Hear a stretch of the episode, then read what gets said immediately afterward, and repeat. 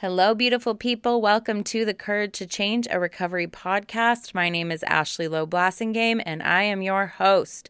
Today, we have Pat W., a friend of mine who was born and raised in Pasadena, California. He would describe himself as a passionate cyclist, runner, photographer, and book nerd. Pat has been seeking and living in recovery since May 8th of 2001 and has an incredible story about living through dynamic health issues as a child, which largely contributed to his substance use as a teen and into adulthood. Those of you who do not know much about Tourette's syndrome, we get to hear about what life was like with Pat and his Tourette's and how drugs and alcohol helped him make his way through that, but then they became the problem. So, please check out my friend. You know him as Pat W. Episode 30. Let's do this.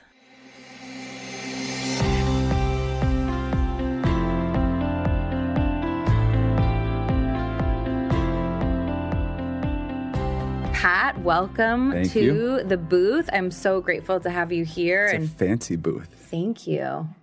Very fancy.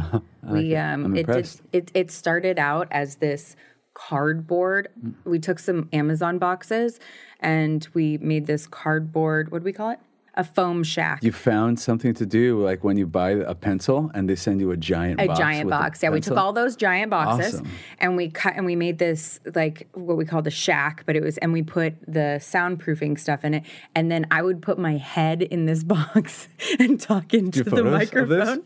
Yeah, we had photos Oh, that's somewhere. awesome. And like talking to the microphone, but the air conditioning was so loud oh, from the Oh, awesome. building. So my neighbor, I was like, Do you think that there's any way he's in construction? Do you think there's any way you could like build a wall and a thing? And anyway, like this happened and this Cool. booth he built and That's um, great. yeah so that's how it came to I be like that story. Progress, not yeah perfection. right? exactly Isn't that what they Se- serious serious upgrade Yeah. so wow it's been so long okay so we met back in 2000 i want to say nine Was it Brandon that brought us together? Yeah. A long time ago, yeah. we used to go to i want to call it ohio street but that's not yes. what is it Oh, I think it's Ohio Street.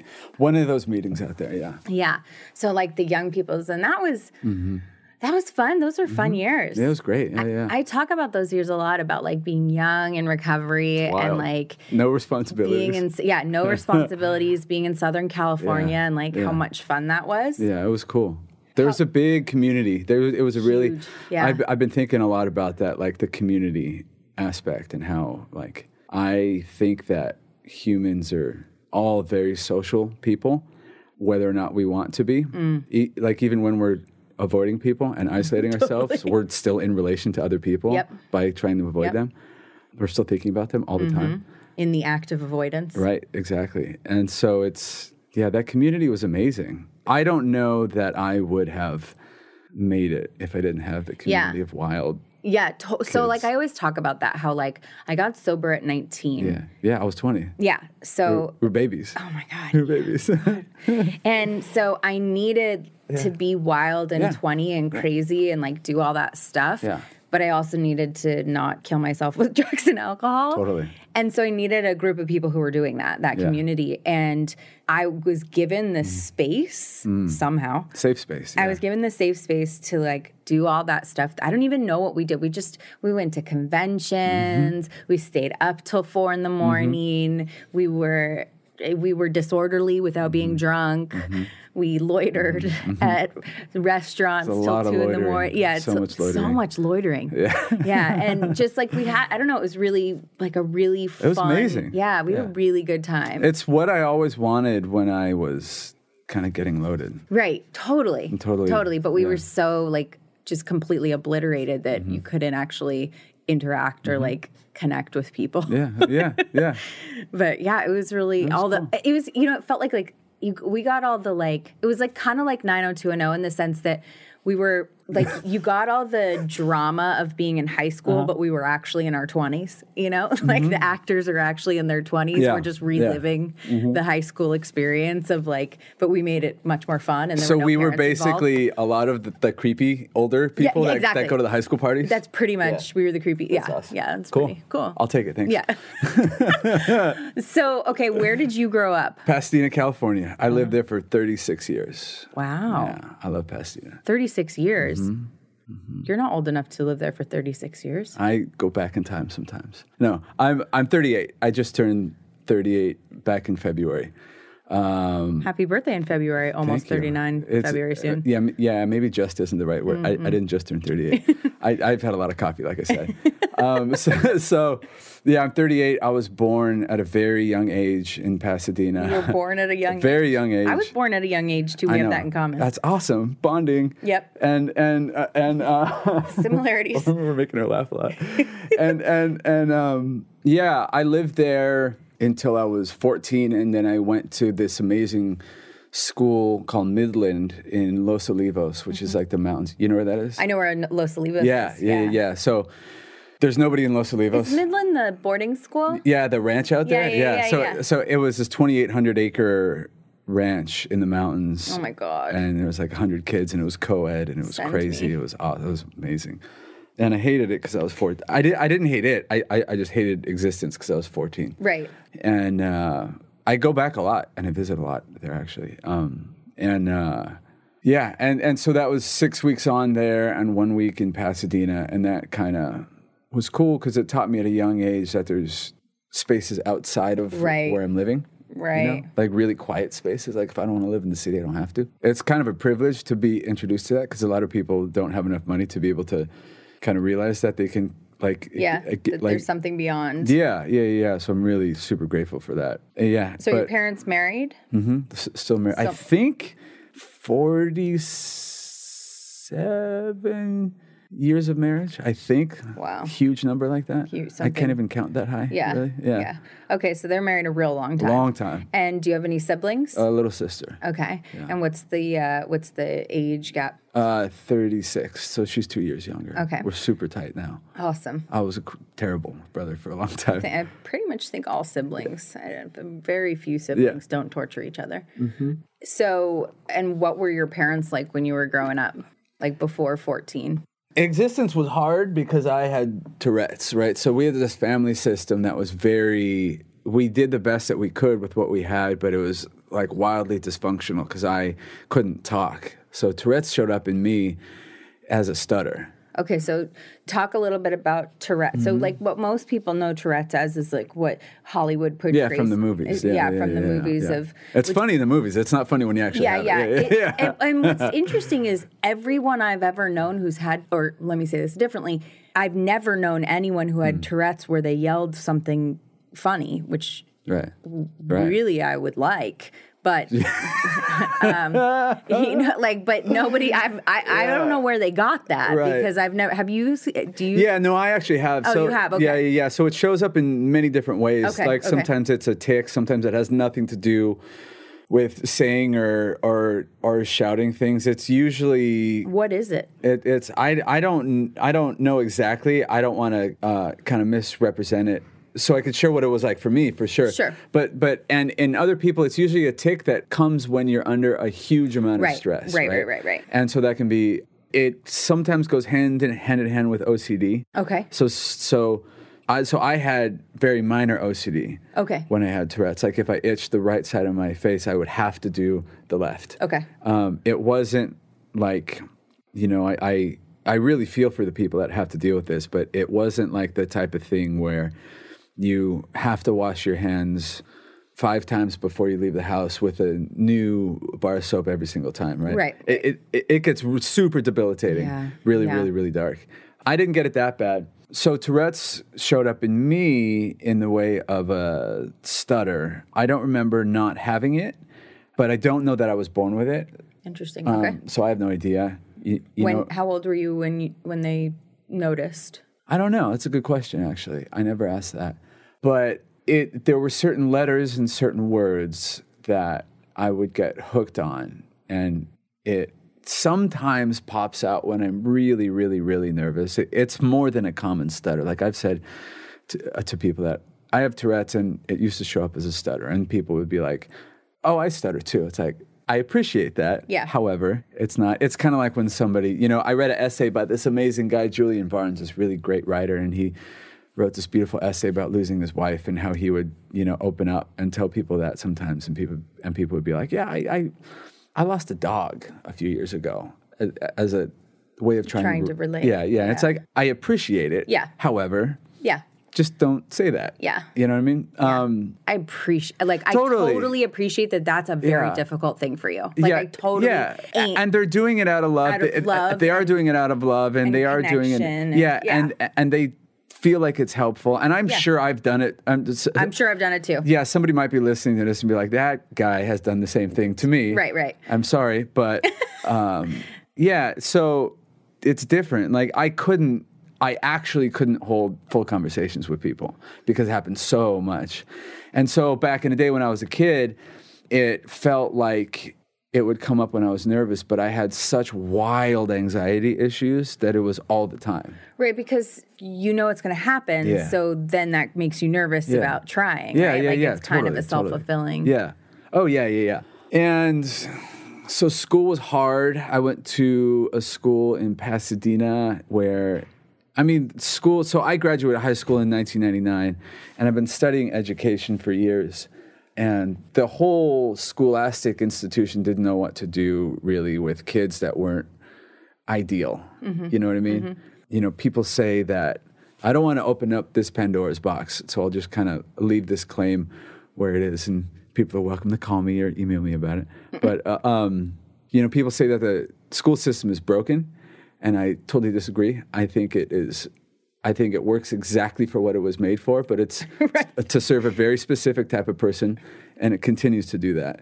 But a lot of people are left very underserved. So it's not that it's broken; it just needs an overhaul, um, or or to be left in the dust, and something else needs to be made in its You wake. have to study where Yeah. and how it ha- how it was Totally. created Totally. in order to Right. understand that it's that what you're saying, like that it's not Right. broken. No. because it's not eh, based on you know the the industrial revolution and like Yeah, yeah, what yeah. it was meant for. Yes, Yeah. it's serving the same purpose it did. very well, yeah, extremely well. that same Yeah. purpose. And a lot of people get really hurt. Right. Yeah, yeah, and yeah. that was kind Totally. of part of it, right? Totally. So like, yeah, I, I- I get that. So I didn't have a language to speak to my parents about what was going on with me.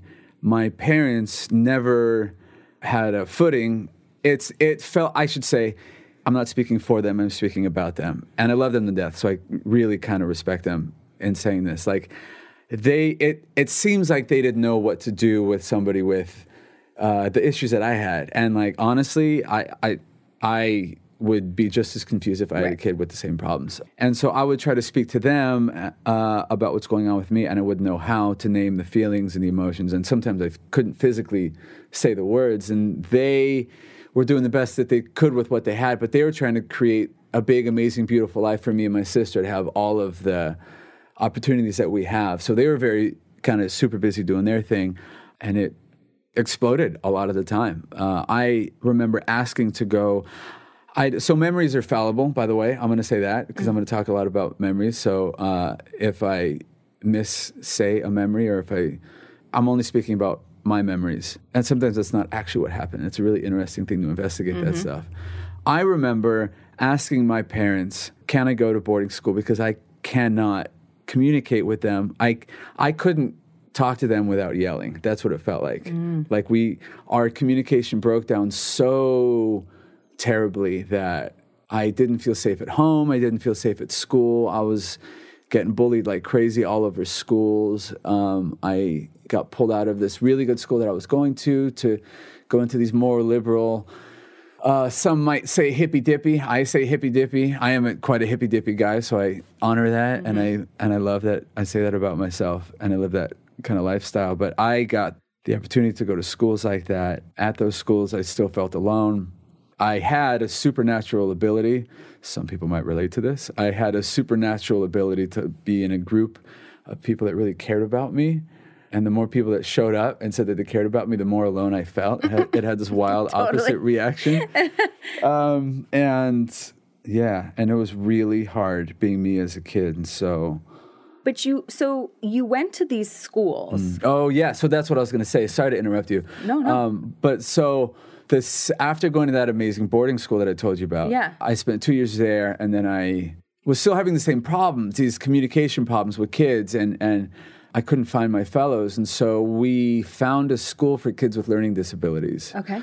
and it was a savior. It was it was amazing. But what they did at that school, and it seems like what they did at the time in schools, is they would put all kids with disabilities in the same school, Right. Which is a problem, Right, right, not the so same disability. Crazy, wild things would happen, but I got um, amazing opportunities. I, I didn't know how to talk and explain things, and I that actually inspired me to pick up a camera when I was about 13 and sh- start shooting photography. I still do it a lot now, but I felt like through photography, it was the only way to actually tell the stories that I was trying to tell, and I couldn't physically do it with my mouth with words. So I, I, I mean, that's kind of specifically why I have no interest in making money off of it. it it's a really personal Right, right, right. kind of experience for me to do photography. Like I just shot my friend's wedding a few weeks ago, uh, specifically because I love her a lot and I love her husband a lot, and so I told the story of that. Right. And they didn't pay me for it. It's just something that I Wanted to do. kind of wanted to do, and that kind of I I do things now to honor what it was like being a kid and only having that. Yeah. You know what I mean? Yeah. Like we don't, you know, we don't uh, regret the past, nor do we shut the door on it, like stuff like that. Yeah. How did you? I mean, your speech is fine. I, I would never like. I you can say perfect. It's okay. I'll take it. Okay, it's perfect. um, what what uh, how did how did that school did that take you No. did, no. I started smoking weed, and as soon as I started getting loaded, it just went away. It was crazy. Literally like you smoked weed and then started talking normally? I don't remember. So again, this is memories, right? Yeah, yeah. I don't remember stuttering and having Tourette's when I was doing drugs or drinking. So like do you remember what it was like the that first time you yeah, that is wild. Um Uh-huh. do you and also a reason why you wouldn't stop. I mean that Oh, why is- would I ever stop? I have I've been no- going to therapy, and I remember taking medication for it, like experimental medication for Tourette's. Yeah. And getting sick. Yeah. And it, you know, sometimes it would be a bonding experience with me and my dad when he would like rub my back and I was throwing up because like an allergic reaction to medicines and stuff like that. And then I started doing drugs. Okay, so you smoke do you remember the first time you did drugs and you were like Absolutely. Okay, so tell us about like the first time and you were like It was really cute. I was I was a teenager and it was in the bushes right outside my house with my two best friends and it was Yeah. this crappy hand carved wooden pipe. Okay. And and I don't think I remember I don't remember getting high, but I remember so I remember that it felt like I say this a lot. I speak at 12 step recovery meetings a lot actually and I it felt like I mean so I I had an inability to process you know feelings just because it, it was like talking was extraordinarily hard right Yeah. And there it it felt like there was no safe space to bring these places. And i was in speech therapy and i and i do think that speech therapy and kind of doing drugs kind of help help this. I'm not a professional so i'm not making a professional Yeah. claim but that's my experience. Um, and uh, so I remember it felt like the volume was turned up to 11 on all of my emotions and they were just mashing together and I couldn't decipher between them. And it felt like the weight it, it it essentially felt like the weight of the world was on my shoulders and I was trying to breathe through you know those, those little straws that you mm-hmm. stir coffee with? Mm-hmm. That we all try to breathe through it's impossible? Mm-hmm. That's what it felt like i have been doing for years that was that that's what it I, I i know super emo i know. I i did No, listen to a lot of elliott smith and jeff buckley and stuff like that. And i still do they're great but it, it's you know it's the gem. If you're an emo kid you're gonna listen to that stuff. And and and um so i uh it felt like the weight of the world lifted off my shoulders and i could like really take a deep breath for the first time. And um, it, I, I- mean, honestly, it was like the best thing that's probably ever happened to me. So you're with your buddies and like you just in in bushes, in a bush outside your house Yeah. and you just and like you start talking and it's gone. No, so I don't know, but that's what it felt like. That's what it felt like, okay. And and I should ask them actually. That would be really interesting. Um, Because but they were like, "Whoa, it's magic weed." I mean, when you're 13 or however old we are, and Yeah. all weed is magic weed. That's you know? true, I mean? that's It was- and we were probably smoking the worst weed ever, Oh, just because you, you don't, you know, you can't find the purple haze when you're 12 or 13 yet. And and um, yeah, so the volume on everything turned down, and no, nothing had ever done that before. And and and I'd had a lot of opportunities to go to a lot of places and talk to a lot of people that should help, Right. And nothing helped, Right. right? But that did. And I was all of a sudden, I was going to parties and I was hanging out with people. And I was living this life that I thought was only for other people mm. that I would never get. And so the reason that I think that I stopped, I either stopped stuttering or it was the beginning of a very quick end to it, mm-hmm. is that I know how terrible high school kids are mm-hmm. for sure. And I would not have been welcomed with open arms into high school cool kids club parties if I were like a stuttering, a twitchy little kid.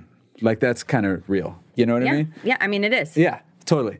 And so I don't know how it happened. I've been seeing the same therapist. We'll talk about this at some point, probably for 19 years. I've been seeing the same therapist. That's awesome. Right. And we talk about this a lot also. Like, it's not that memories are wrong, they're just not the capital T truth. Yeah. You know, and, and, but it is our truth, you mm-hmm. know? And, and so for me, And it's the one we react to. Totally. Yeah. And so when I started doing drugs, the Tourette started going away.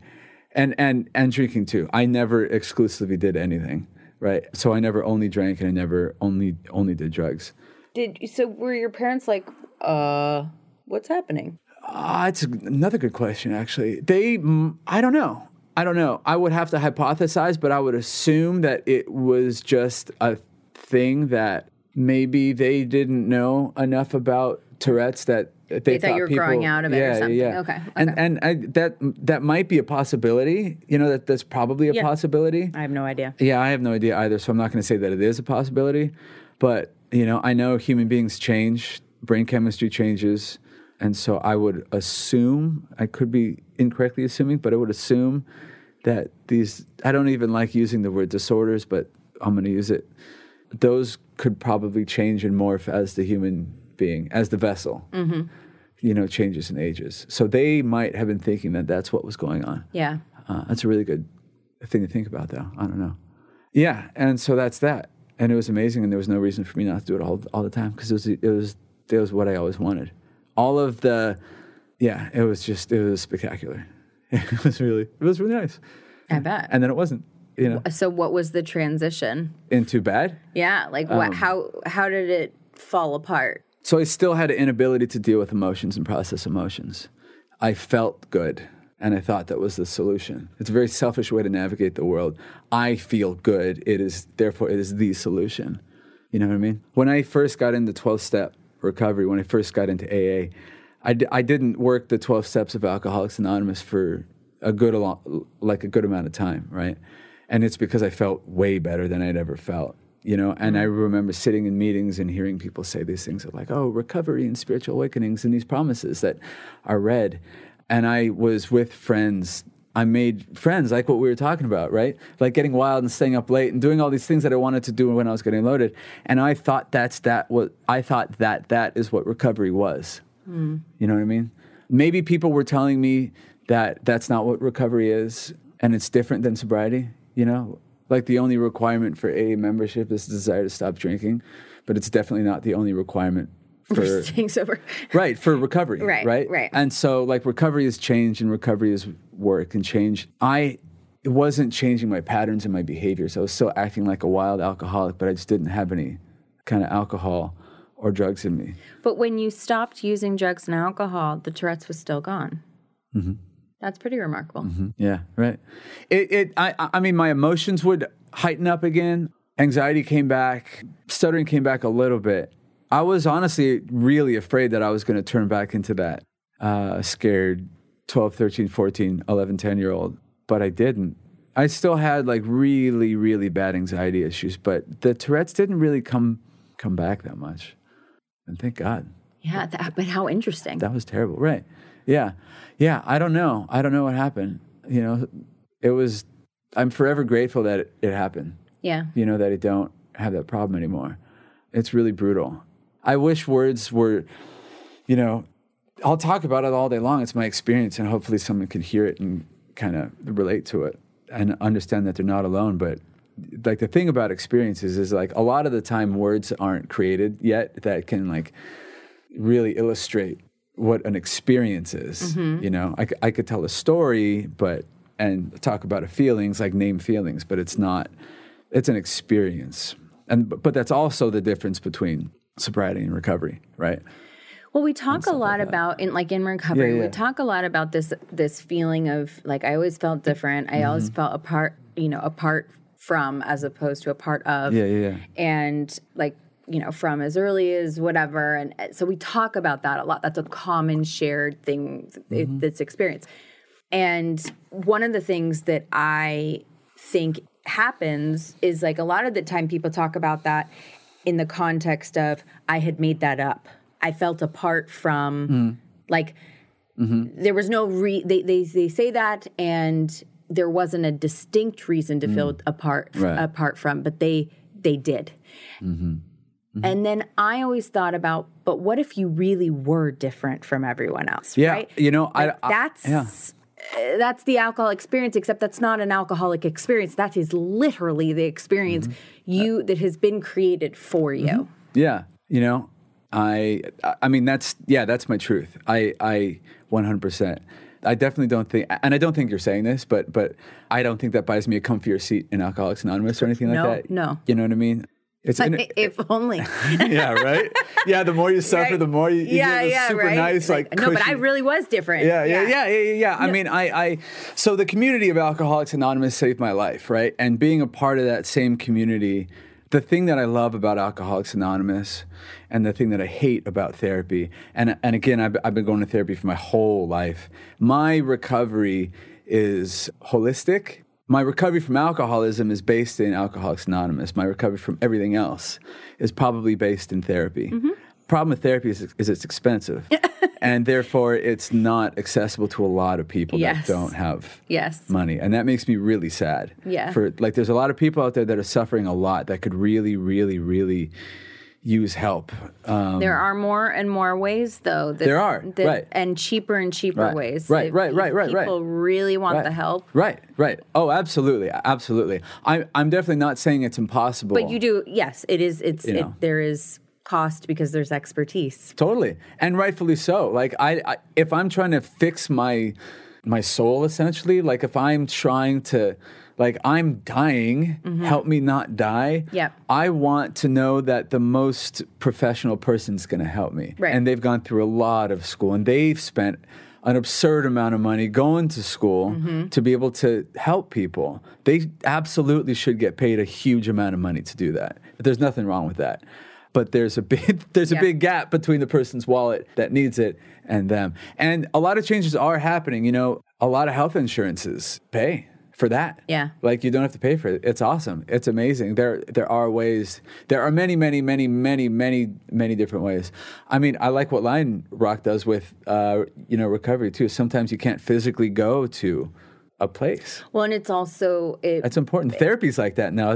They do therapy like that now. Right, right. It's awesome. So, I mean, we're doing th- that's all that we're, you know, all of our therapists Yeah. are the same thing, and and you know, the, beautiful. the thing is that if you remove the overhead, you can charge less, and that's Exactly. that's a huge Right, piece of right. how we're able to Yeah. charge s- such a little amount. Yeah, it's phenomenal. It's phenomenal. Yeah. However, But it's you're right. It costs you know. It's still the truth is it's, it's still not accessible to everyone. That is absolute. There's just no. One of the things that I found, so I lived in Olympia, Washington for two years, and I moved back in June. I, Okay. I, I was studying teaching up there, and being away from LA for so long and coming back made me realize a lot of things about LA that I was I was aware of, but I needed to separate myself from it and then come back to see it.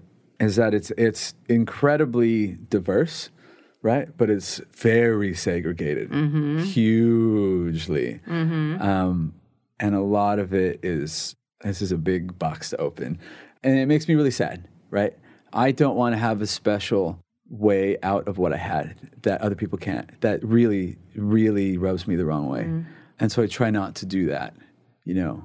When I go to meetings, A- AA meetings, I specifically try to avoid meetings that aren't in aren't on the apps that we have on the phone and that aren't in the uh, in the directory because it's super sad that I mean I've grown a lot. My life has been forever saved because of it, and there's no reason that I uh, that other people shouldn't. I can't find a reason that other people shouldn't have that. And that's the cool thing about AA, right? Is that it's Yeah. free. If you go to the meetings that are on the list, it's free, right? Yep. You don't have to pay any money to go, and it's awesome. What went wrong? With when that's happened a lot of times. Yeah. Seriously, When- when? God, that's a loaded question. What re- what went wrong that caused you to seek getting help in the first place? Oh, yeah, yeah, We don't yeah. just decide one day to stop. Yeah, it's beautiful Saturday. Yeah, exactly. You my know- life is dope. yeah. My my bank account's full. I'm gonna Yeah, go to I'm Alcoholics just Anonymous. yeah, yeah. We don't come in on a winning this is streak. great. Um, no, I was not on a winning streak. Um, and then it turned into a winning streak. Oh, um, I. Uh, so everything, alcoholism is a progressive illness, and one of the ways that it is progressive is that the problems that I feel I feel like I'm dealing with mm-hmm. and getting over, just by not feeling them because I'm getting loaded, that nothing is being fixed. They're just mm-hmm. compounding on themselves more and more and mm-hmm. more. Gaining interest. Yeah, it was interesting. Yeah, that's for sure. And, and then over time, over time, I'm trying to think of what happened. So I was studying photography abroad. Was, Where'd you go? uh, Greece, a little island cool. in Greece, fancy, and and and uh, it was amazing. It's what I always wanted, and I kind of burned it to the ground in a way.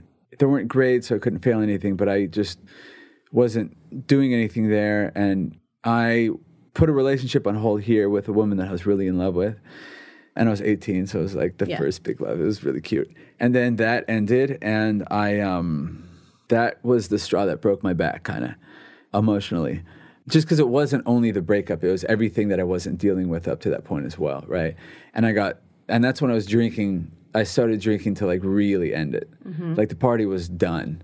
I was very aware of that. And I started going on these road trips up to San Francisco with friends of mine to go to these hip hop shows and just party up in San Francisco. And I was coming down the I 5 once and I didn't have any drugs or alcohol. And I convinced my friend to drive because I knew that, like, that seven hour drive without me having any chemicals in me was just going to be not good. And so I kind of sat in shotgun and he drove my car. And then there was this out of nowhere, it hailed maybe like an hour and a half, two hours south of San Francisco. It it hailed about like two inches in like seconds, and so no cars could do anything. There's nothing we could do to get out of the accident. We slammed in the back of this car, going like, oh, 60 miles an hour, 50 miles an hour. We got hit from behind, and it's a big 18 car pileup.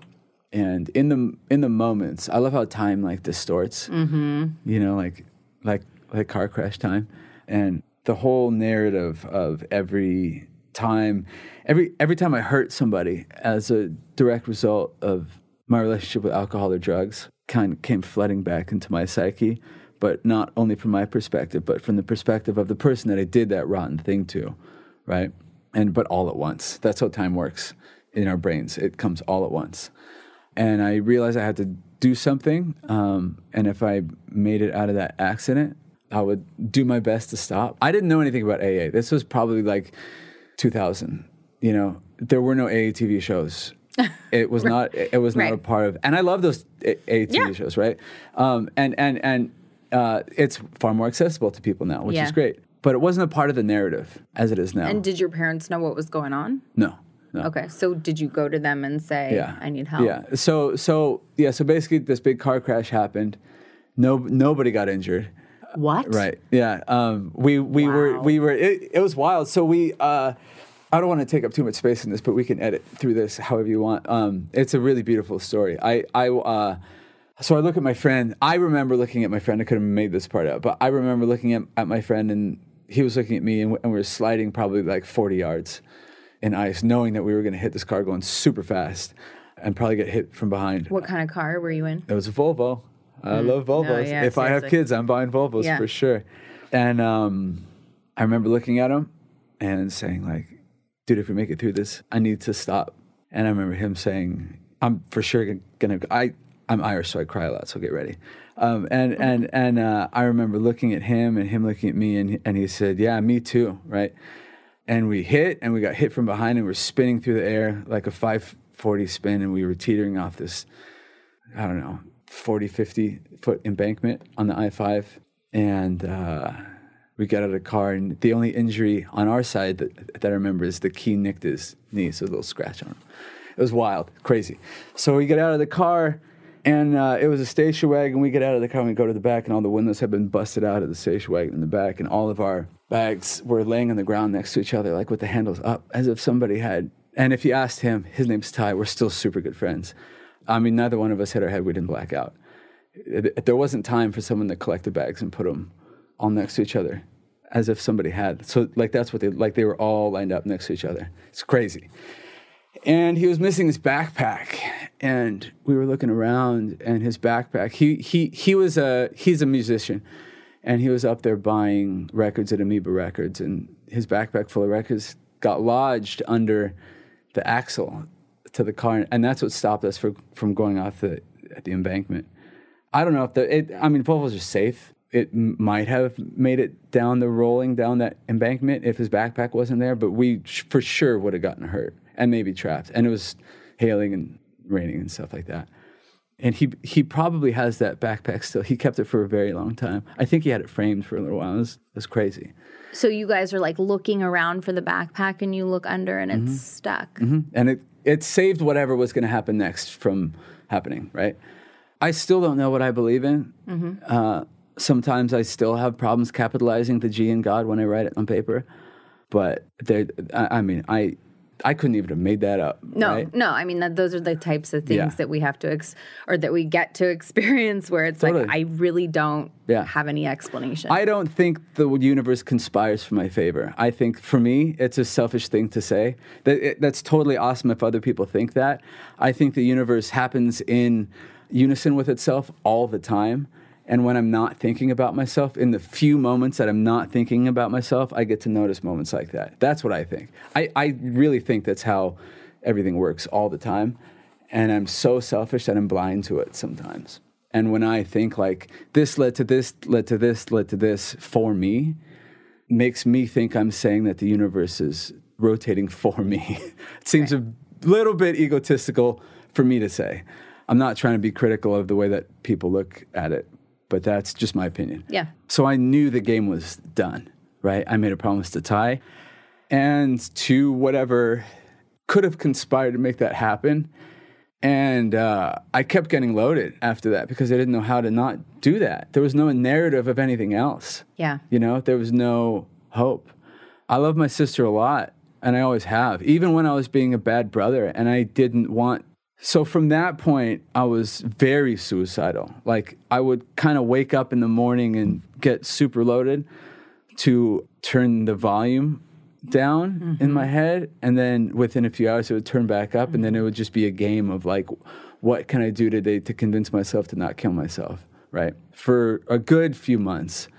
And it got to a point where i just couldn't do that anymore and i really didn't want to leave my sister alone our family's very safe. It's not like a f- familial thing. I, I just i'm a really good big brother and i kind of honor that.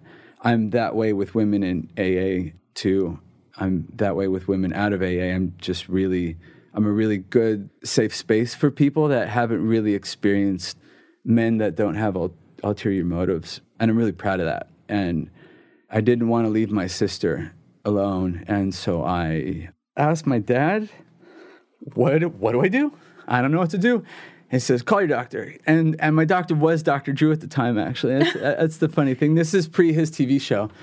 Um, was he doing Loveline yet? He must. Yeah, have. oh yeah, oh, yeah, oh yeah. So I love the Loveline. My mom was a teacher in high school, and she was his teacher.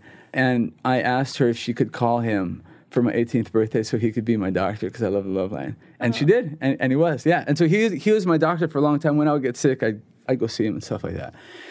And um, so I Interesting. call. call your doc. I just yeah, isn't that cool? well, it's Yeah. cool, but it's also Well, that's what people did back in the day. Right, that's what I was Yeah, thinking. I was yeah. thinking like that isn't what most people like Right. now that's not what people would say. So Right. that's why I was just like, oh yeah. yeah, yeah.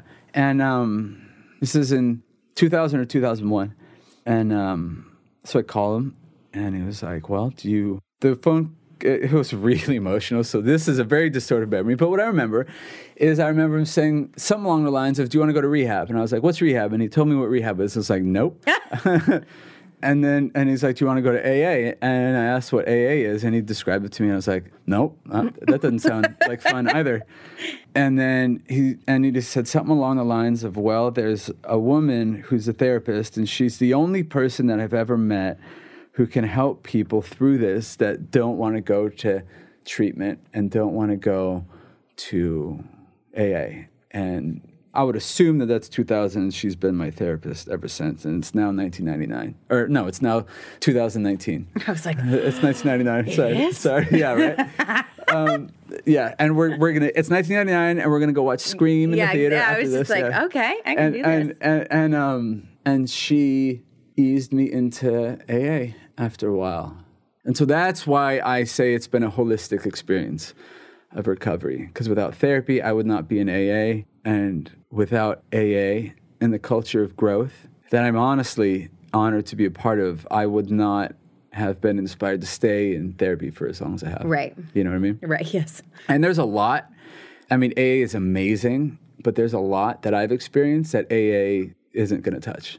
You know what I mean? And, and that might not be everybody else's truths, but that's definitely mine. Yeah, I agree with that. Yeah.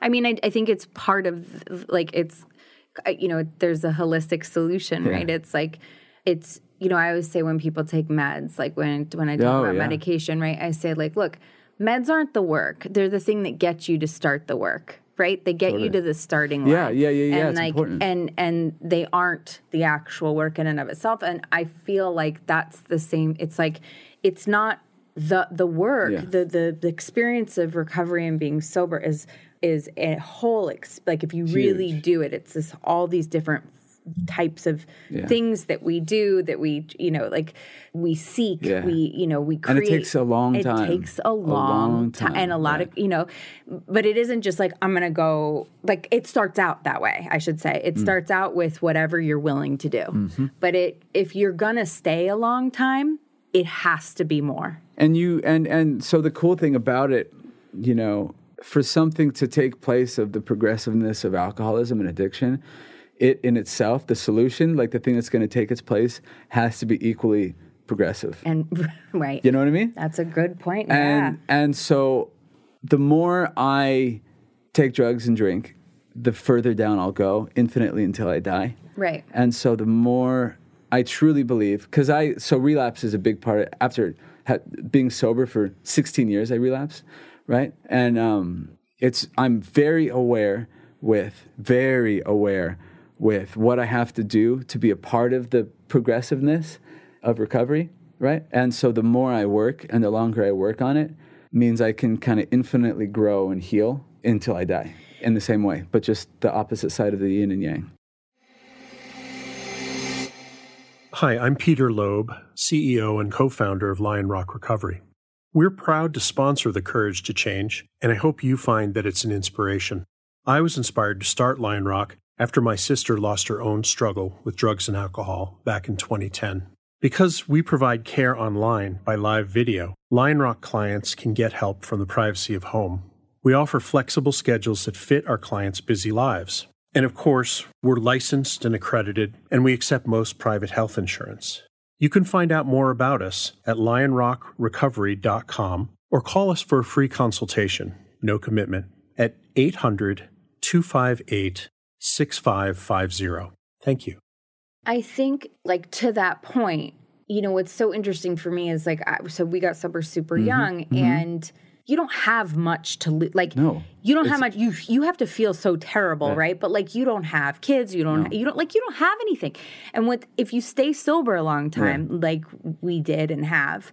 A couple things happen. Number one, you grow up. Yeah. Right. So Yeah. you gr- As a human being. As a human Right, being. right, Right. right, So, right, like you go through the natural cycle Yeah. of like your twenties and Yeah. actually becoming an adult. Right. So that's confusing because you don't know if that's like part of being sober or Mm. part of it. You don't know how much of it to equate to just Mm-hmm. maturity and how much to equate to you know this program that you're doing right and i'm That's sure it's a true, mixture of both and then you also get things whatever that Mm-hmm. is, relationships you jobs like Mm-hmm. all these different things you get things to lose and your Mm. disease is progressive Mm-hmm.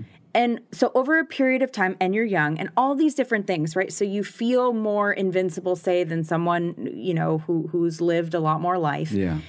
So over time, you do less, right? You start to do less, right? You you grow up. You're like, oh, gosh, I've been doing that. You get bored with it. You grow up. You have more responsibilities. Yeah. You're trying to figure out how to. I've been sober a long time, and I, I got think this. I got this. Mm. And I what I see and what I've experienced is this, like mm. you know the saying, "Grow or go." Yeah. Like you grow or you go, and it's Some old school shit. it's some old school shit, but it's real. Yeah, it's super real. It's real. And and the way I've experienced it is I like first of all, I use against my own will. yeah, totally. So like often. But often. Yeah. as often as humanly yeah. possible. But I'll do that. Like you take drugs and alcohol out of the picture, I'm not done. I- I'll find what Right. Yeah, like, yeah, yeah, Like. I am Yeah, that's I am yeah. I must be treating the the ism Yeah. at all times because I will do, you know, whether it's sex, Right. gambling, food, Shopping's a good one. shopping. Shopping's a great one. Yeah, yeah, So, yeah.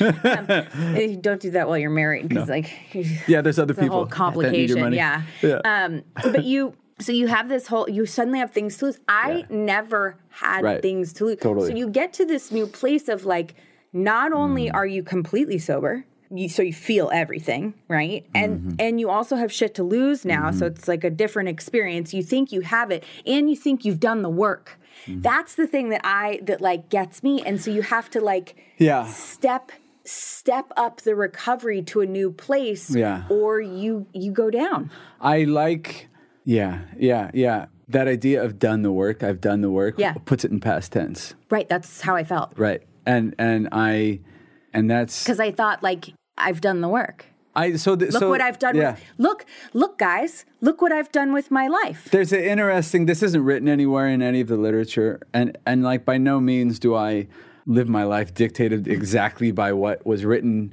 in the literature of AA. But I know that as a part of being an alcoholic, my my view of the world is very distorted, very distorted, and usually to my selfish means.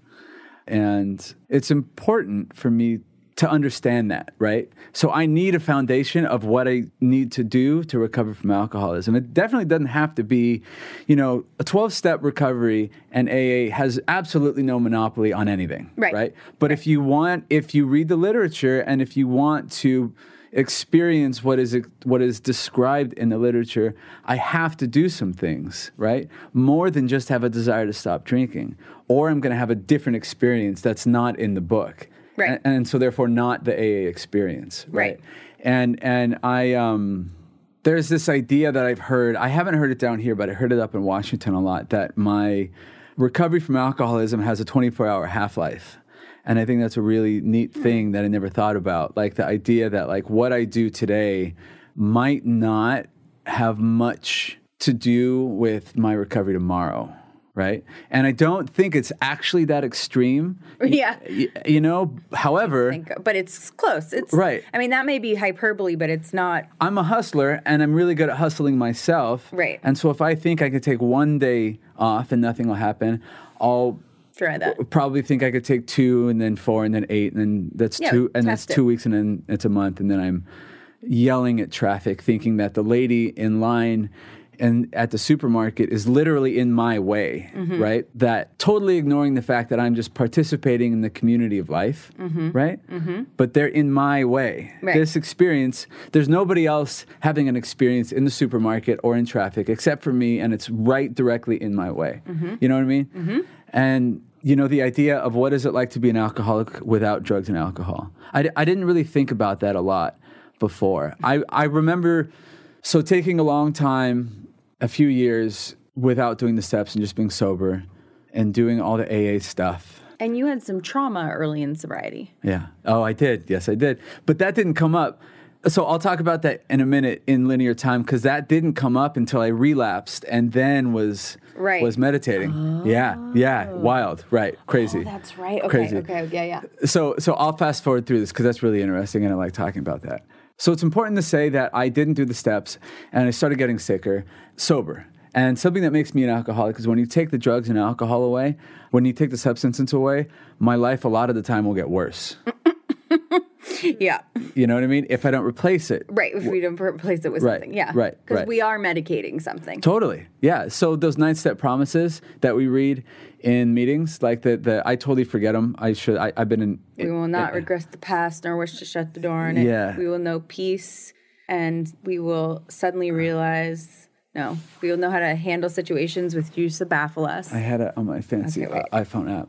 So it's a really good description of what Yeah. it felt like to get loaded. Right. Because that has been illustrated to me that that is a description of treated alcoholism. Mm-hmm. You know, and I was treating my alcoholism with alcohol. That's not written in the literature. That's a thought that I agree with in my personal experience. So that's not a universal foundation for everybody in Alcoholics Anonymous. And and I say that exact phrase that I just say because I'm not just because I've had an experience doesn't mean I'm a professional, right? Yeah.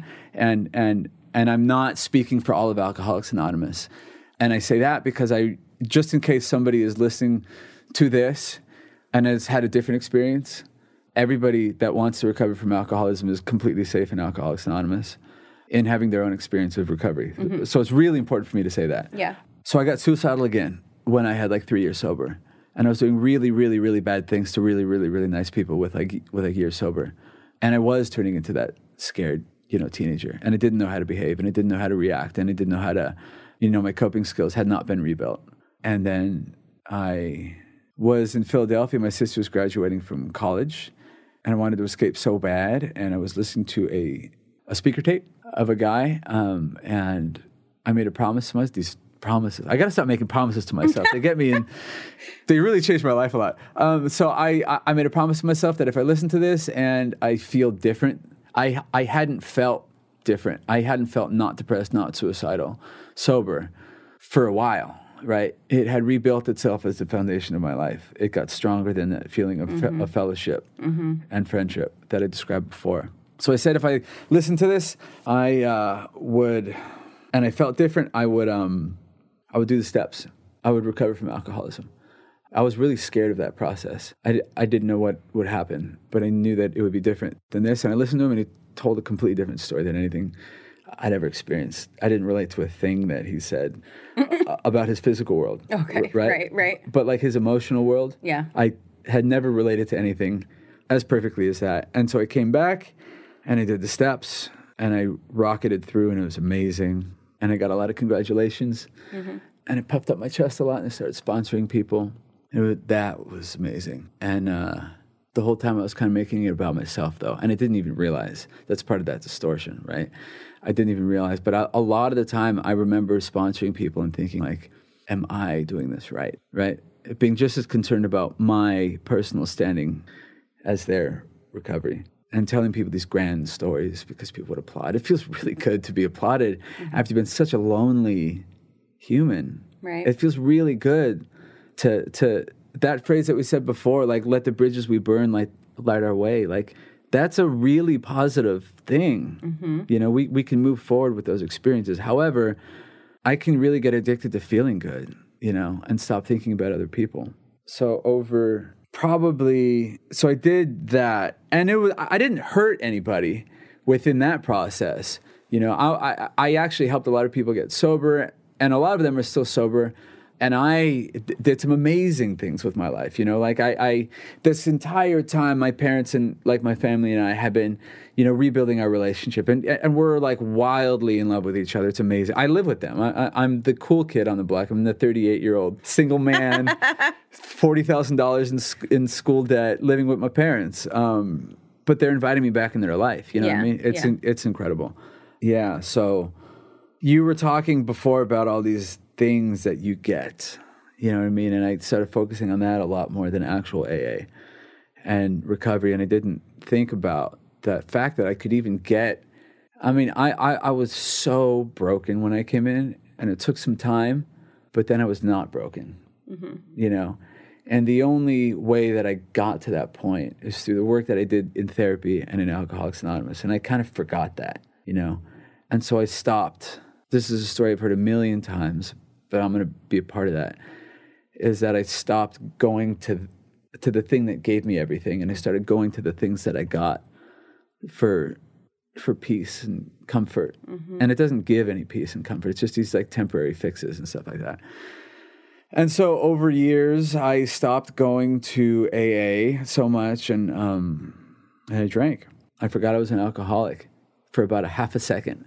I was on a train going to Olympia from Thanksgiving, and in in the moment, I mm. was offered whiskey, and I forgot I was an alcoholic.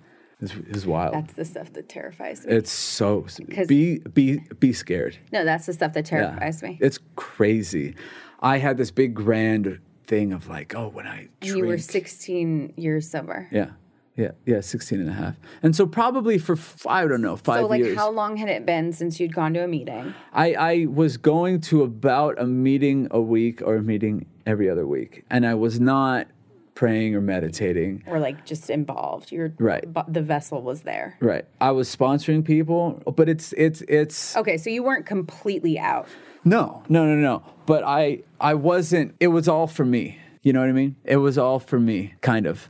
So, like, it's kind of like the story, like, literally, you were offered Yeah. and you just said yes. Over 16 years, I can't imagine how many times I've been offered a drink. That's why, that's why. Thousands upon thousands that- upon that's thousands. that's why I'm asking Yeah. because it is not. I mean, I've been offered more than a drink, and Yeah, it's still, you know, totally. you just Yeah, I, I, the narrative of the possibility of drinking instilled itself in me, like just the wonder of what would happen if I drank, you know, years prior, and and I always just thought of it as a joke, and I never told anybody about it, and I, and I never told my sponsor about it or my therapist about it, and so this is what it's like to be an alcoholic when when, when I'm not drinking, right?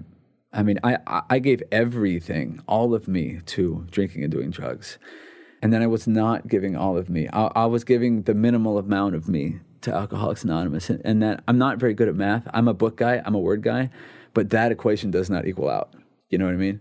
And um, yeah. And, you know, I had this big grand idea of if I relapse, it, like something catastrophic, like my family's going to die in some accident and I'm just going to go out and like explode Pasadena around. There's going to be big crater totally. where Pasadena once was. Totally. I'm going to come back to A. It's going to be a parade and this grand. and Everybody's going to be applauding. It's going to be great. All ego based, right? oh, I get it. Um, but I just forgot I was an alcoholic because I, I, I had no foundation of growth and recovery. I had this false foundation of just maintaining, right? And looking to outside influences to fix what was going on inside. And I drank, and in the moment that I drank, um, Oh my god, I can't even imagine because it's so. I only drank for a day. Which I Right. also can't even. This imagine. moment that I'm going to describe in a minute, but keep saying what you're going to say. Yeah, yeah. I just it's so I've been I- I literally have I've. I, So, yeah, I've I've yeah. been on the train like the equivalent of the train and had the drink offered and thought no one would know. Like I've been in the situation but I Nobody had an. I had enough there was still enough that I you know but I but there was still enough that I said no but but I can s- distinctly see a scenario where I made that where I make that decision and I drink and then I'm like, oh my like Yeah. w- I literally would I don't know what I wouldn't know what to do. Yeah. There would only It was be not a conscious options. decision to drink. Right, That's right. the crazy part. So when did you realize you would drink? I, mean- wish it was some like awesome blackout. Like I woke up like But I mean, were you just like you put Canada it down like oh no. No, I drank it, um, and I had the same experience like I had in that car crash, where like the entire narrative of my life prior to AA, no, prior to recovery, I should say, prior to recovering from alcoholism. I mean, every good thing that had ever happened to me came as a result of coming into AA, and I forgot that. Uh, it's very easy to forget that, and was, I, I was in that moment. I was very aware of that. How did you only drink for a day? Did you Um, well, I had that moment, right? I so I had that moment where the entire narrative of every from the moment from from from being a kid, everything that I described to you, right, came at once into into me, including all the amazing, and like being friends with you, knowing Brandon, knowing all these amazing people, and getting this wild life by participating in Alcoholics Anonymous. Um, that's what it's like to be an alcoholic. Like when I say I forgot that I was an alcoholic, I don't mean I forgot that I was a crazy alcoholic. I mean that I forgot that being an alcoholic in AA means growth and mean, means being a part of this amazing community where, where we are literally there only to help each other, right? Like we're there for ourselves to clean up the mess.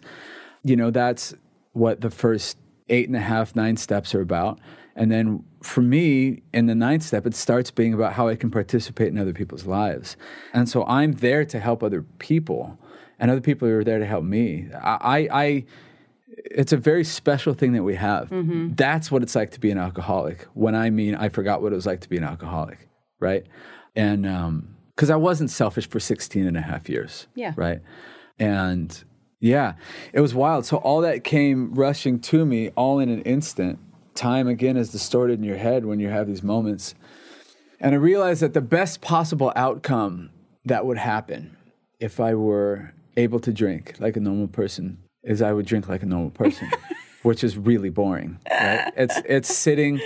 You, you know, my, Right. my parents have this cocktail hour. Every- they're as normal as normal can be. At five thirty every night, they sit down and they make little cocktails and they just talk about the day. Right? That's beautiful. It- adorable. It's super adorable. It's I so have like what I like would talk myself into. I have absolutely no interest in participating in that lifestyle.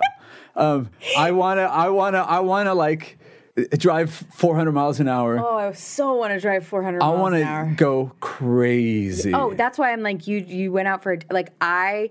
so I don't know when alcoholism is going to talk to me and convince me to drink. Yeah. I, I, I don't know how it's going to talk to me. Oh yeah. I don't know when it's, going to talk to me. It's been pretty. I, you're right. I've been surprised when I was I've like, absolute- it's when I've been like, it's talking to me. It's talking to me. Yeah. I gotta go. Help, help, Help. Right, right. So the problem is that's going to happen often. Yeah. Probably daily. So that's why my recovery has a 24 hour lifespan. Right. Is is become because when I'm minimizing the things that turns the volume down Mm-hmm. in that voice, I'll be on a train and that voice will come in super hot and talk to me in like a super sexy voice, right? Mm-hmm. Like, oh, you're just If you drink this, don't worry about it. right? This is this is what you want. this is what you've been. Yeah, exactly. Yeah. It sounds like that. Do you know what this tastes like? Right. Gold. Yeah, you want to be normal. Yeah. Um, Everyone around you. yeah, it, it's They want you to drink it right, too. Right, right. They're all thinking about you just as much as you're thinking about yourself. Um, yeah, I've I don't know that I've ever wanted to do like one of anything ever of anything that I've ever wanted to do.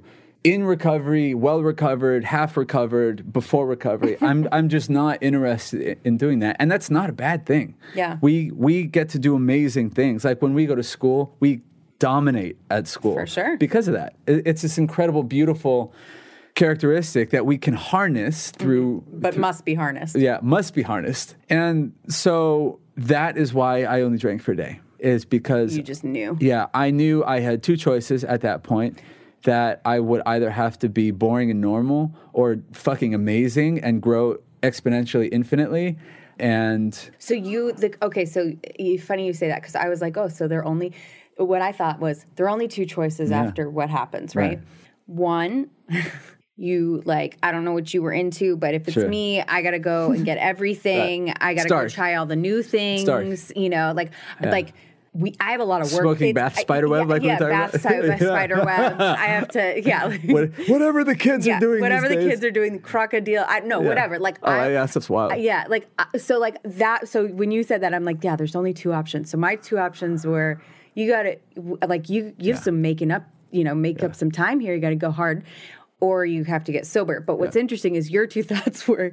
This is either going to be normal and boring because Yeah. I don't want normal, Right. or Well, no. I I knew that the best outcome would to be normal and boring, which I have no interest in. Right. But the probable outcome Right. would, would be disastrous. right, okay, Um, horrible. right, Or I can kind of reintegrate back into that like the beautiful community Right, of infinite right. growth and recovery that we have, right? and the potential to share this experience with other people Right. and watch other people kind of change their lives and participate in that happening in other people. Most importantly, participate in that happening in other people or those other 2 mm-hmm. right? And so the fact that I even contemplate that idea of which of those three do I want to do might indicate the fact that I am, in fact, quite an alcoholic. Oh, you can't convince me that I that You know what I mean? That contemplating all three wouldn't be a difficult decision. Totally, right. and so I don't like whiskey, and What? it was terrible train whiskey. It was Amtrak whiskey. Oh God. And so uh, um, I want, I, I like, I'm fancy and I like gin and tonic. So I had two gin and tonics. And I just sat with that through the day. And um, I didn't, and this last time I drank. And then it came, I sat in meetings and shook and was scared and got a new sponsor up in Olympia. And we, it was amazing. And, and I, you know, it felt like, you know, I'm a human being, so I'm selfish by nature. So I'm not going to say I'm not selfish anymore. But it felt like this lens of me, me, me, me, me, me, me, that I was kind of viewing my entire existence up to that point. It felt like I had a moment of awakening within that where I knew that the only way to not have that happen again was to like really make it not 100% about me yeah. and make it as much about other people as humanly possible. Right. Specifically because all these ideas and stories that I never related to in that moment, I totally related to. So I knew that I was a part of a shared experience from that point on. Yeah. And, and so what you're talking about, like the trauma that I experienced at, at the beginning, um, I uh, was so scared coming back to AA. Oh, I bet. Like I had so much ego. I, I, I've stayed yeah. sober just so I don't have to be a new. Like I Oh, have not drank. It's so scary having Oh, time. whew. Like I have to how I speak of the world around me is how I speak about myself and to myself. And so I consciously say or I consciously don't say I lost 16 years. Yeah. You know what I mean? no, definitely not. Um, I just gained a new experience, I guess I'll, I'll say. Those 16 years were not mine in the first place to lose. They weren't they're not an object. I lose I buy the cheap Nalgene bottles because I lose them often. That's not what I do. That's not what you do with Right. with experience, right? So so nothing's lost in my experience. And other people experience long long relapse. Un- unfortunately, a lot is lost, right? And uh, so I was overwhelmed by anxiety. I felt lost and I didn't know what to do. But I had experiences from AA, right? I knew that if I pray and meditate, it would calm me down. It would take a while because I hadn't done it in a long time. So it's important to say also that these practices, these prayers and meditations are not like Tylenol. Like they're not spiritual Tylenol. You know, like I don't feel stressed out, do that and it's fixed. You know, mm-hmm. I do it often so that I get less stressed out and less triggered by things that would normally stress me out. Spiritual Tylenol. Yeah. Awesome. I'm good with words. What are you gonna say? I love it. Um, and and and um, that was I got a big old ego too. In case you didn't realize that, I'm I'm good with words. What are you gonna say? And and and um, so uh, So you you had you yeah. Oh yeah. So you get sober. You freaking you know I was freaking out. I was losing my mind. Um, but I was going to meetings and I knew to rush to meetings and I was sitting and I was meditating. Long meditations, 20, 30 minute meditations, guided meditations sometimes. There's um, an infinite amount of different types of meditations. There's no right or wrong way to do it. But I was doing it in a way of calming, introspective searching, right? The idea of meditation, this, this idea of meditation being deep contemplation, specifically because of alcoholism. You know, the big book was written in the late 30s. This Eastern idea of meditation hadn't really integrated into mainstream America until the counterculture went east in the 60s. You know what I mean? So mm-hmm. I did a lot of research in that moment to be like, how can I meditate for my alcoholism? You know what I mean? And so what what did they do pre Zen Buddhist kind of yoga based?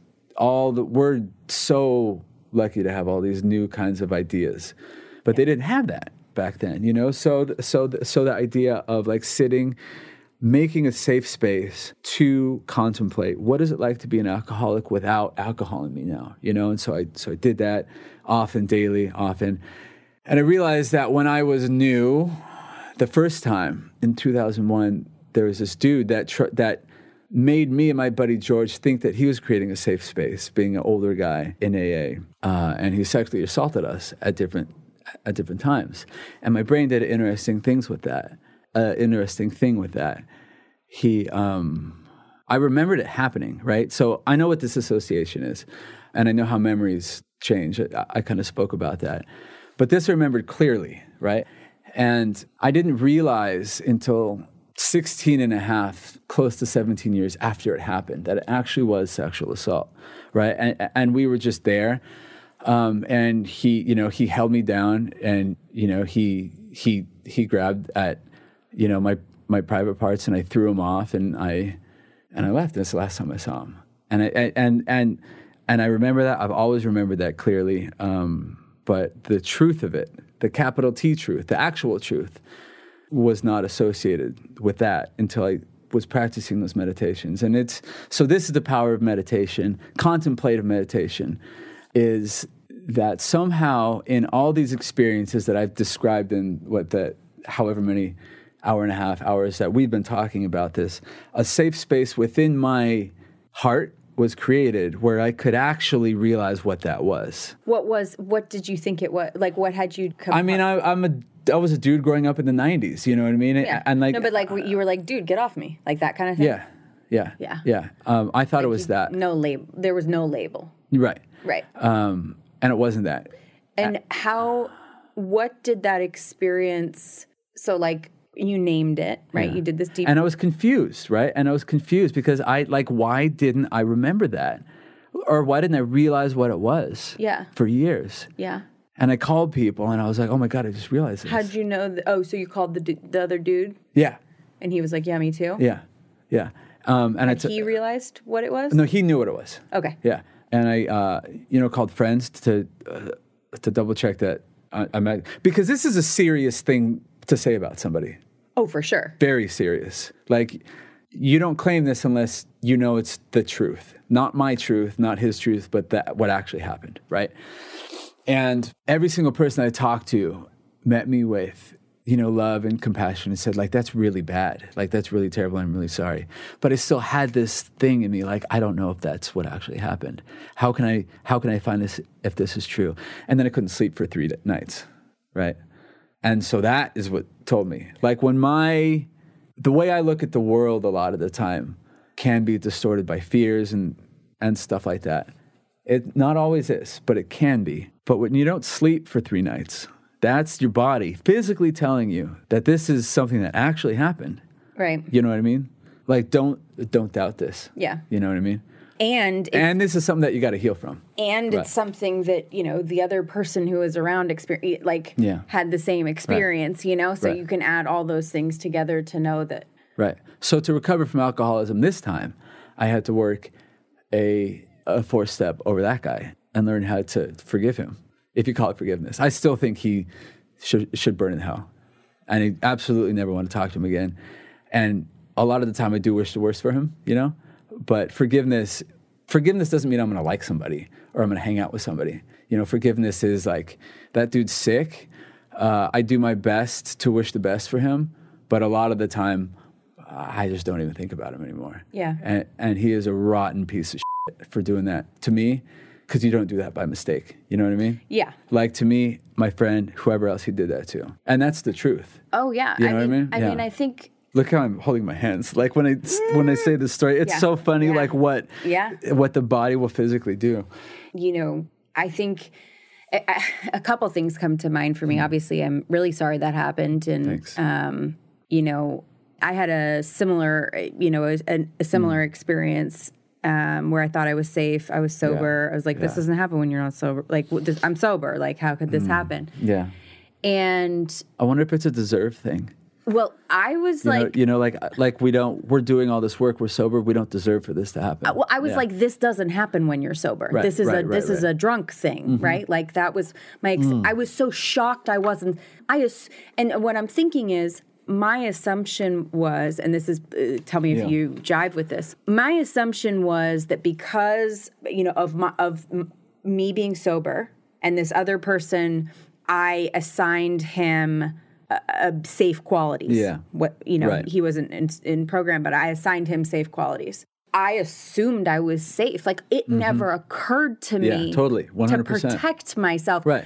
However, if I had been in many other situations, I would have protected. I was always protecting myself, right. right? So Right. part of the trauma Yeah. was about It's this. that trust. Is that Yeah. like you opened up this trust? You thought Yeah. you were safe, and it turned out you were wrong. Right. And guess what? You still don't can't tell what people it, you're still Yeah. not trustworthy Yeah. you know whatever and and being sober isn't a protect like a protective Right. shield It's, I mean, I've, and you have too. We've seen very sick people, very obviously, obviously sick people. And we see those people and we say, that is a very unsafe person, Yeah, right? I am not going to be alone in a room with that. Exactly. And then we feel safe. And then we feel right? safe. And Right, you feel yeah. like you The really you know- insidious ones. Right. That's where that's where it really gets you. I think my forgiveness comes into play where I I don't think I don't know, but I think I do think he was very sick and I think he is very sick still. I don't know that he woke up and said those two boys over there, I'm going to hunt them down. It's going to take months and months and months and I'm going to try to do this to them. I don't know that he said that. I know that very a lot of the time very sick people are just along for the ride in this sick vessel and they might not have a lot of control over what they're doing Mm-hmm. Yeah. i that is not forgiving him for what he's doing by any means. no, I I completely you know what agree I with you. People are sick in different ways. totally uh, i still want him to burn in hell for an incredibly long amount of time but i don't know i don't believe his intention was to do that when he first Yeah. when we first started hanging out Right. because i don't remember yeah I, I i don't But there's something about this idea that you can't trust yourself. Totally. It's hard. It's hard. Yeah. I, you know, I've dated one person since then and I cared about her a lot. And unfortunately, like right when I realized I had to move back to LA from Olympia, I, I was planning on staying up there forever.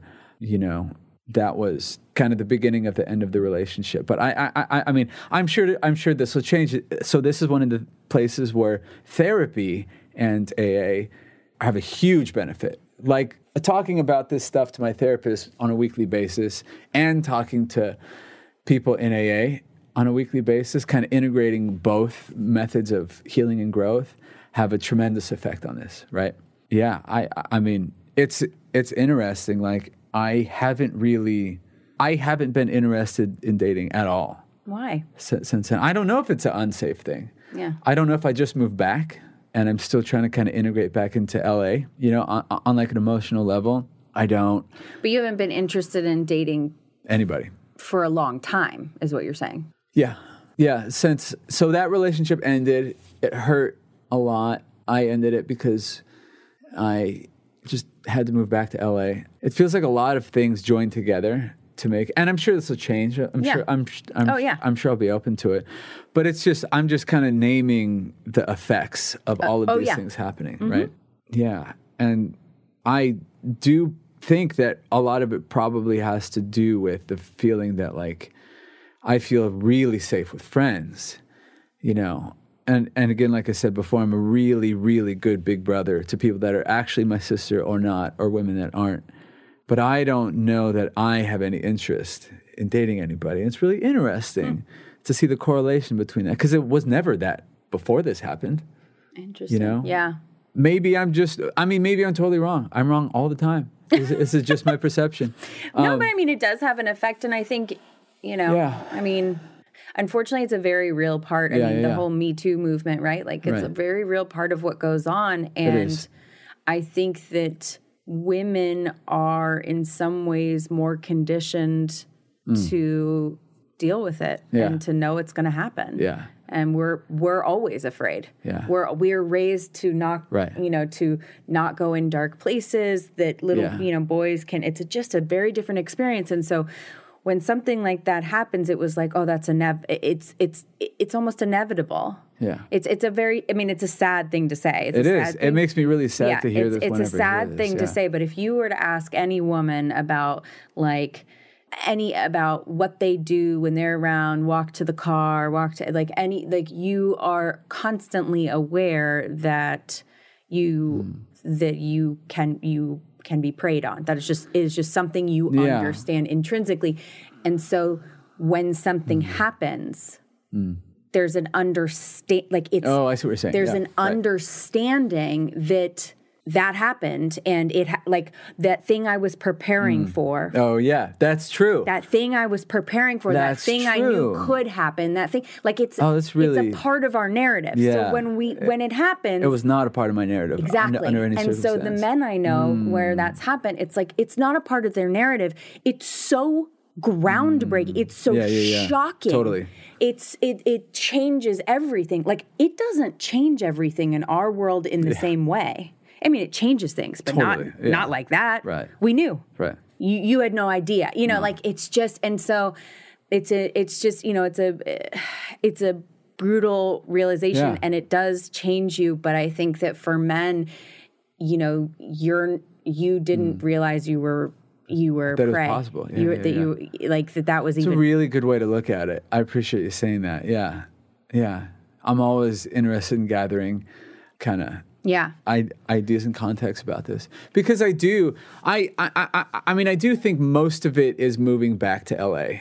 You know, like the not wanting to date and and moving's emotional, but I do feel alone in my experience because there's not a lot of guys that like to talk about this out loud, right? which part about like the sexual assault and stuff like Yeah. that. You know, I have George. That's why I say that. Uh, George had the same experience, and we talk often about it. yeah Um, and and um, do you think it's why you drank again oh, that's a good question.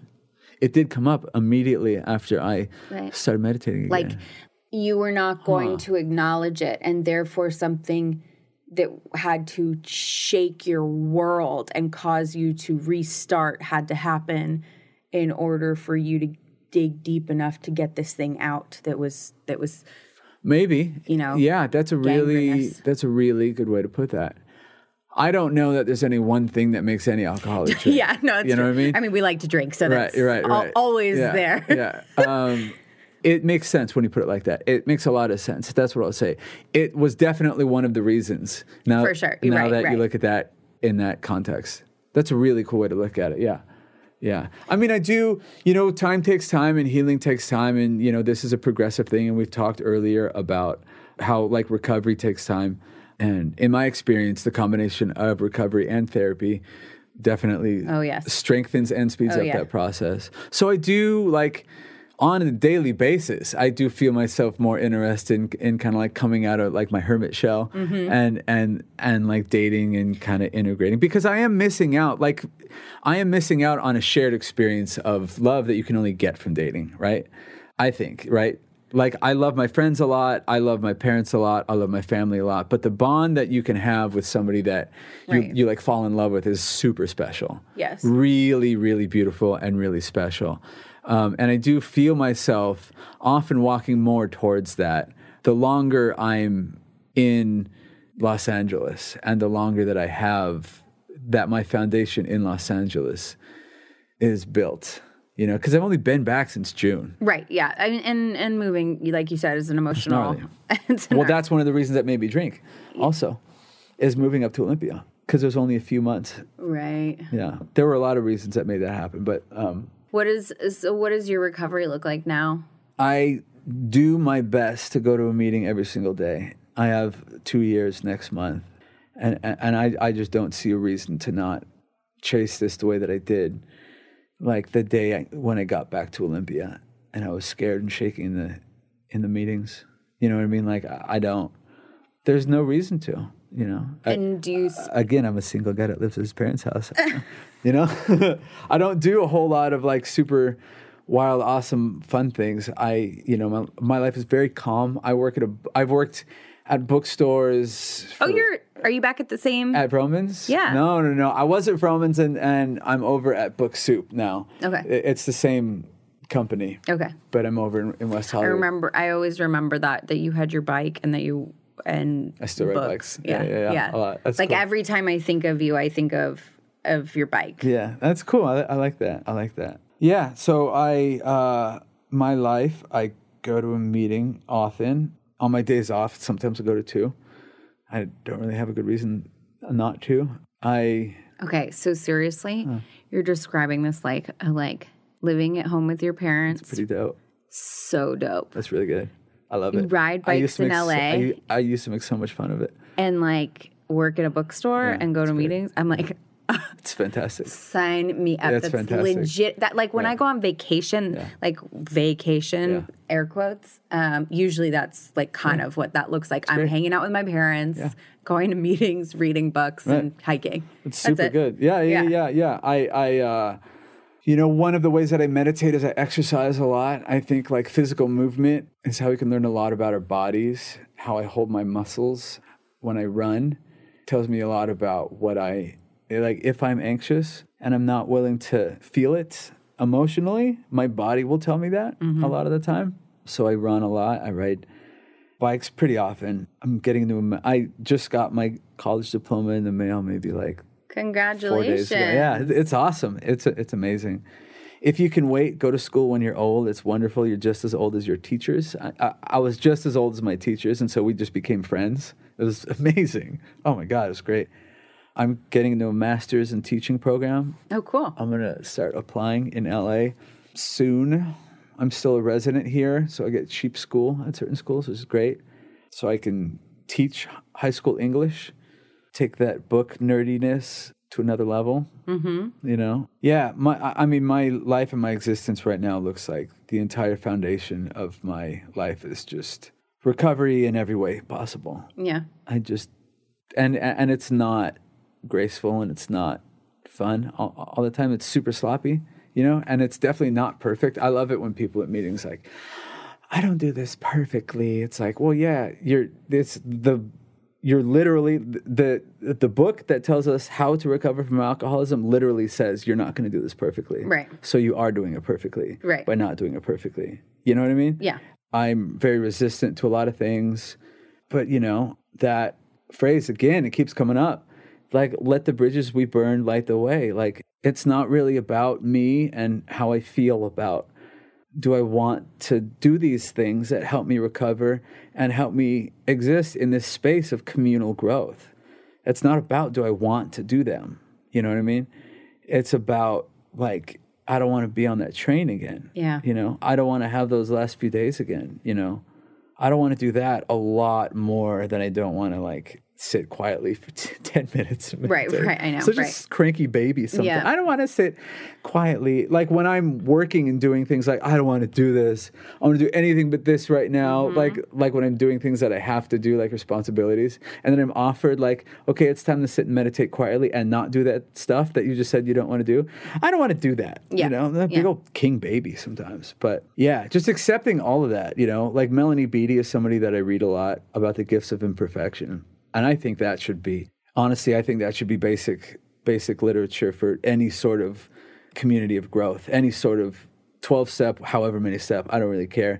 any group of people that are, that's trying to grow, like learn how to do it in the naturally flawed way that we're just supposed to exist here Yeah. you know and it's hard like when i am not talking about it right now when i get in my car and go eat or go to traffic and go hang out with my friends and my parents like i'm going to be back in the real world where it's not glamorous to tell these stories and it's not fun Yeah. and it's not exciting and I, and, and it's going to get really really real and i feel really happy when i'm sharing my experiences in situations like this right now but the best that it'll ever get me is to the status of a normal human being. Right. You know what I mean? Yeah. Like it doesn't make me special or more equipped to deal with life than a normal person. It- It'll get me to a normal person, right? Right. And then what that normal person, what I deal with at that normal person level is, you know, all feelings. I have access to all feelings at that point. That's the best situation. You know what I mean? Mm-hmm. That's what I'm talking about when I'm talking about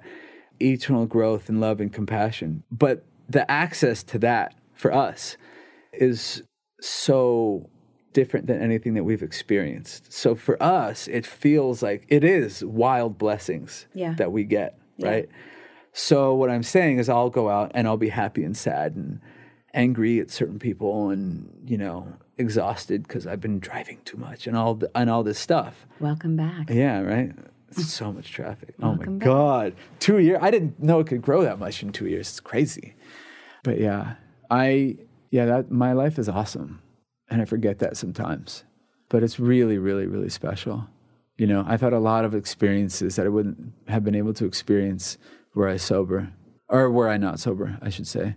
You know, and I have a lot of groups of friends. I have friendships in Los Angeles. I have friends that I've known since I was four years old. I'm 38 years old. So cool. It's crazy. And I get to hang out with these people and share these big grand narratives. I like the idea of having a grand narrative. Like I have a grand narrative with Alcoholics Anonymous. You know, I have experience in all avenues of Alcoholics Anonymous at, at this point. And it's a pretty cool thing to not have questions about what happens if this happens. Mm-hmm. You know, I don't know that I know how to help people through that because it's not like knowledge. It's not like reading a book and learning calculus. You know what I mean? Yeah. It's like having experiences and just trying not to crash the ship into the emotional Oh rocks. God, You know what I mean? Yeah. Yeah, it's cool. It's a good. It's a good deal. I mean, I mean, it's amazing. Like the things you've been through, and the and the coming back in a day. my face getting taken apart, put back together. uh, your your. Is that on the list? Oh yeah, this is a good one. oh oh oh yeah yeah. Yeah, so I had the surgery when I was 26. I had six years sober, and, and I had an underbite, right? And they were going to take my face apart and put it back together, rebuild my whole jaw structure because it was causing arthritis and TMJ. You're giving me a heart attack. My son has an underbite. And and what happened to me is that I mean, you know, I did it, and it was crazy, and it was scary. My whole head's I was on morphine, pure morphine drip for three days in the hospital. Oh, that sounds amazing. It was. I, it was not. It was so disappointing. I, I was know. so Actually, disappointed. you're right, Because I was when so you're in pain, disappointed. you're- it just put me to sleep. yeah, it, it did exactly what it's supposed, Supposed to do, and it yeah. does it really well. No, it's very incredibly effective. Yeah, but it doesn't get you high if you're in pain. No. And uh, yeah, I was a little bit disappointed with that. And and um, you know, I was on a lot of codeine for a while, and my whole head was swollen. Like it looked like it looked like I had a fat suit from my eyeballs down. um, and uh, the swelling like went less and less and less, but it went into a face that I didn't recognize. Yeah. because there's a whole new jaw structure. So there's a whole new rebuilding of a physical identity that way. And I was very insecure about how I talked before I had, I had a lisp, and and I noticed it. Um, and uh, yeah, there's so much that just happens over time. Yeah, I mean, life Yeah. life Yeah, happens, yeah, right? Yeah, yeah. And the only way that I have any ability to deal with it is by seeking some sort of growth, be it therapy, spirituality, you know, AA recovery, or all of a mix of all of it together. Yeah, which is pretty much the best thing. Yeah. For me, Diversify. for this jackass, it's pretty much the best the best mix, I think.